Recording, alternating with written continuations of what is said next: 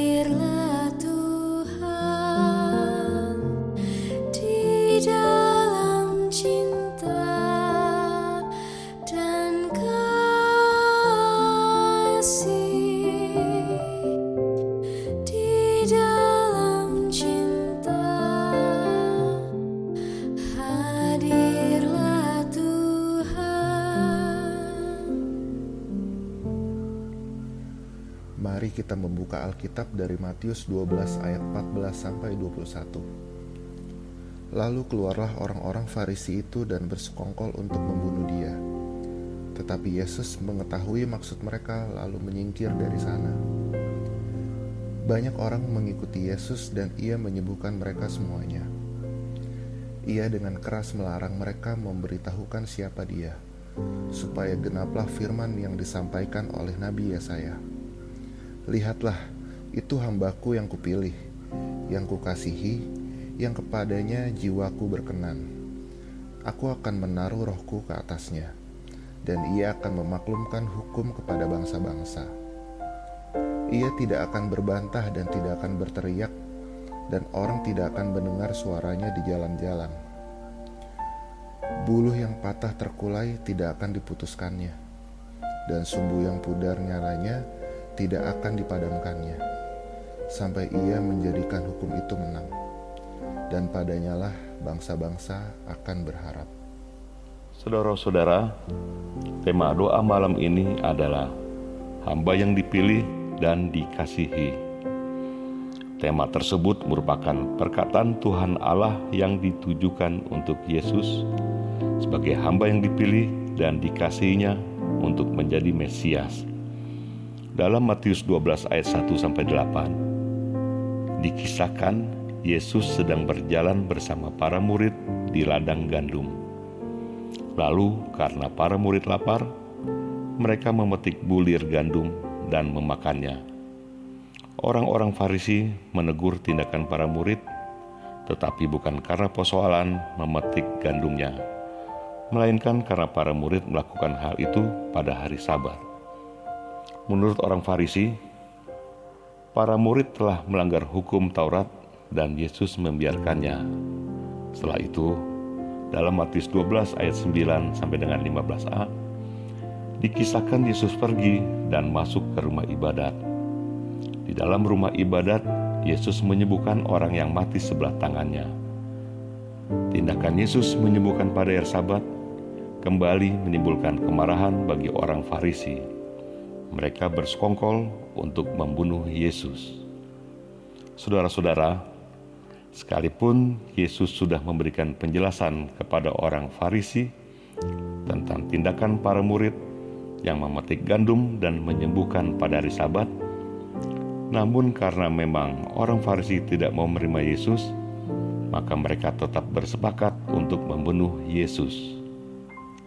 Apa yang Yesus lakukan ketika mengetahui bahwa orang Farisi bersepakat untuk membunuhnya, Alkitab mengatakan bahwa Yesus menyingkir dari sana. Ayat 15a. Yesus adalah anak Allah dan Ia adalah Firman yang menjadi manusia.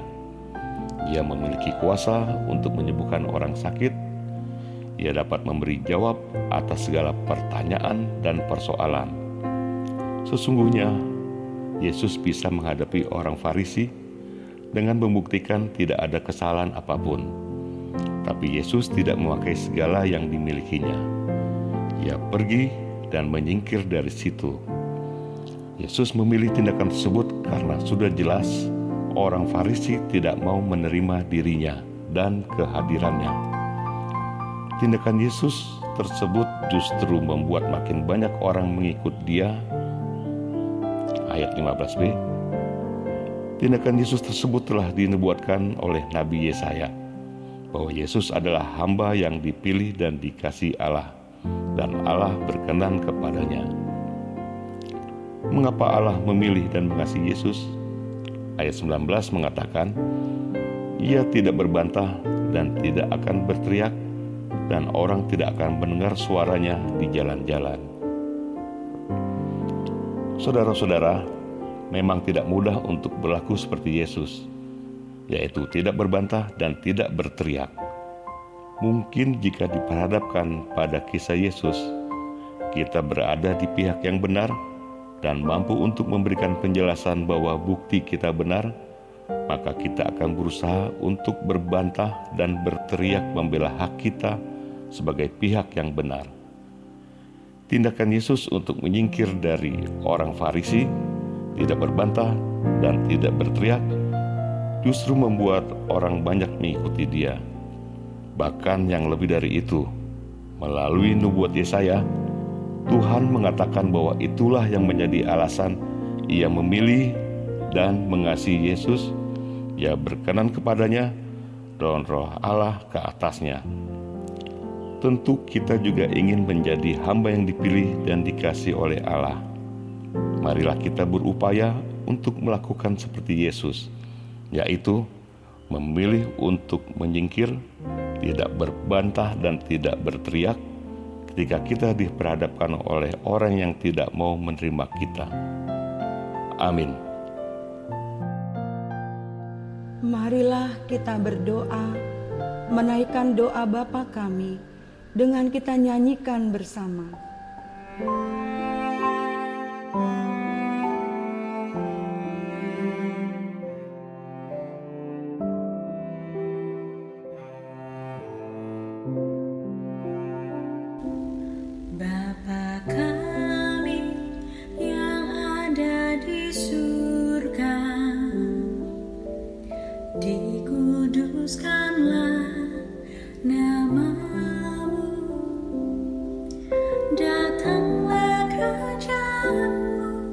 Johnny.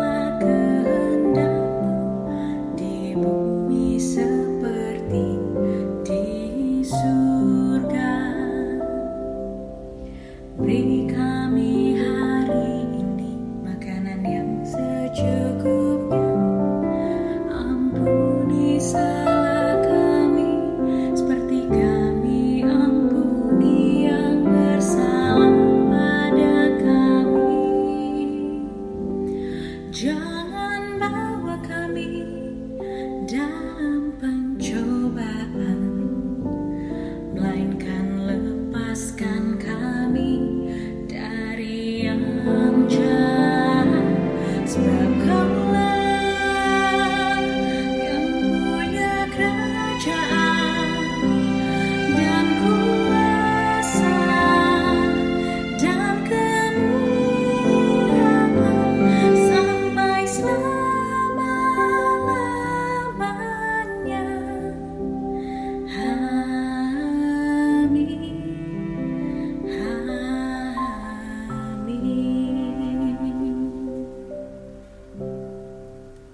Tuhan, malam ini kami mau berdoa untuk kegiatan belajar mengajar yang sedang berlangsung di masa pandemi ini. Saat ini anak-anak sudah memasuki masa liburan setelah menyelesaikan ujian akhir semester dan menerima rapot. Tolong anak-anak kami dalam mengisi masa liburan di tengah situasi yang tidak mudah. Berikan kepada anak-anak kami kesukacitaan dalam mengisi masa liburan ini dengan segala keterbatasan. Tolonglah kami, para orang tua, agar dapat lebih kreatif dalam menolong anak-anak kami mengisi masa liburan ini. Dalam pengasihan-Mu kami memohon. Tuhan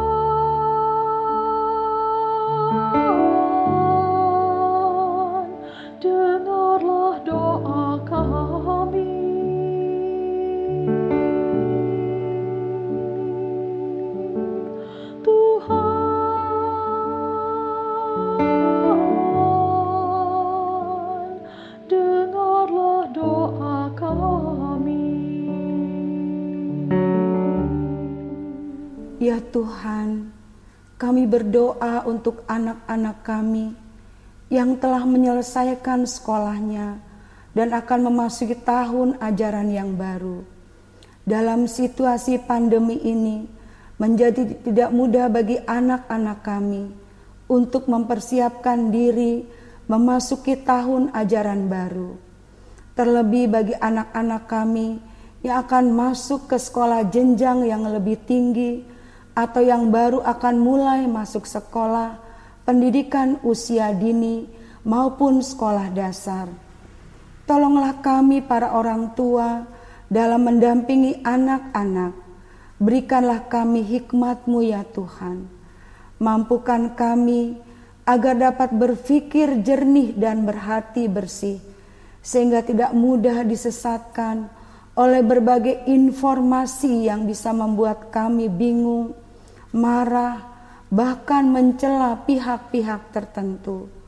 Kami juga mendoakan sekolah-sekolah dan para guru yang tetap melakukan tugasnya dalam mempersiapkan segala sesuatunya untuk memulai tahun ajaran yang baru ini. Kami tahu tentu situasi ini juga menyulitkan sekolah-sekolah dan para guru Berikanlah kesabaran dan hikmat kepada para pengurus sekolah dan para guru. Dalam pengasihanmu kami mohon. Tuhan,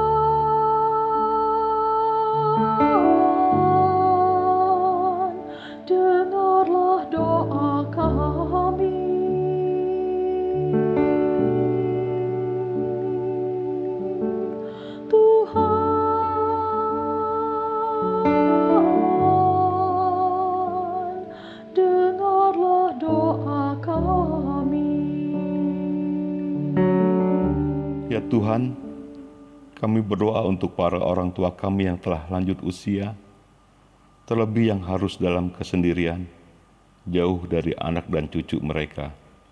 Tentu mereka sangat merindukan kehadiran anak-anak dan cucu-cucu mereka. Kebahagiaan mereka adalah ketika berkumpul bersama anak, menantu, dan cucu. Tetapi kini telah tiga bulan lebih, semua itu tidak bisa didapatkan. Kiranya Tuhan tetap menjaga kesehatan para orang tua dan tetap memberikan suasana sukacita. Biarlah kami, anak-anaknya, tetap menyapa orang tua kami, sekalipun tanpa perjumpaan. Tapi kami dapat berkomunikasi melalui sarana komunikasi yang ada. Dengan demikian, orang tua kami dapat terhibur dan bahagia. Dalam pengasihanmu, kami mohon,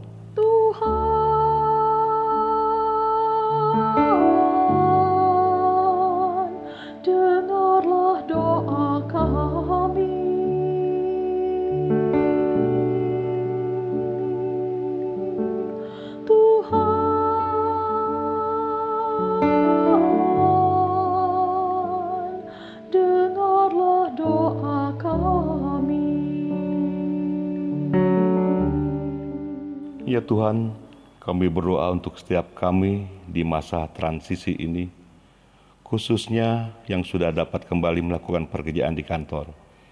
Biarlah kami dapat bersungguh-sungguh mendisiplinkan diri, bukan hanya berjaga agar tidak terpapar, tapi juga menjaga agar orang lain juga tidak terpapar karena kecerobohan kami. Kami berdoa untuk mereka yang belum dapat melakukan kembali usahanya, bahkan mereka yang kehilangan pekerjaannya. Tuhan, berikanlah kekuatan dan pengharapan kepada saudara-saudara kami untuk percaya bahwa Engkau tidak meninggalkan mereka. Engkau tetap mencukupkan kebutuhan mereka melalui orang-orang yang peduli dan dengan sukacita berbagi berkat dan kasih-Mu. Kami mendoakan orang-orang yang berada di garda terdepan dalam pengendalian dan penanggulangan pandemi COVID-19 ini, yaitu para dokter, perawat, dan tenaga kesehatan lainnya, para relawan, aparat keamanan, gugus tugas dan pemerintahan. Kiranya Engkau memberkati dan memberi kekuatan kesehatan yang prima serta kekebalan bagi para dokter, perawat, dan tenaga kesehatan lainnya, serta relawan yang langsung bersentuhan dalam menangani pasien COVID-19 bagi penyembuhan pasien. Kami mau berdoa untuk para aparat keamanan, yaitu polisi, TNI, Satpol PP, Satpam, Hansip, dan yang lainnya. Kiranya Engkau memberkati dan memberi hikmat dan akal budi bagi aparat keamanan dan pemerintahan. Berikan kesabaran saat mereka menjalankan tugas dan berhadapan dengan banyak orang dengan berbagai karakter dan latar belakang. Tolonglah mereka untuk bisa tetap tersenyum dan tidak mudah marah saat menghadapi dan menegur semua orang. Dalam pengasihanmu kami memohon.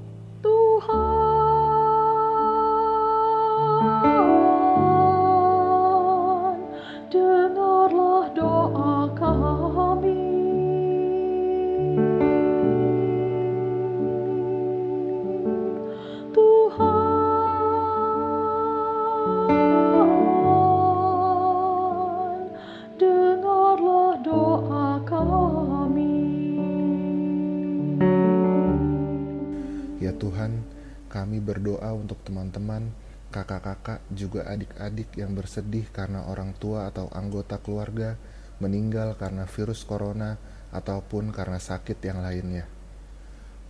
Tuhan hiburlah teman-teman kami agar mereka tidak sedih terus, dengan percaya bahwa orang tua atau anggota keluarga mereka sudah bahagia bersama Bapa di sorga.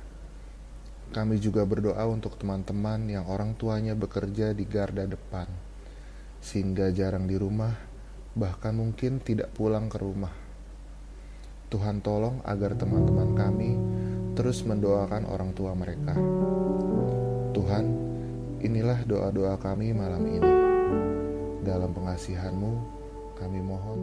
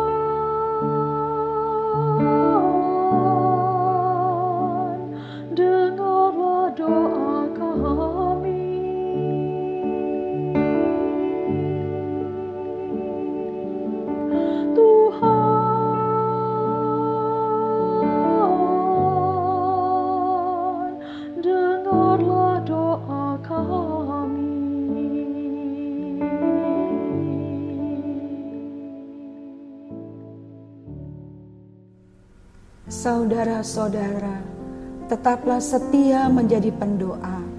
Selamat malam, selamat beristirahat. Tuhan menjaga kita semua.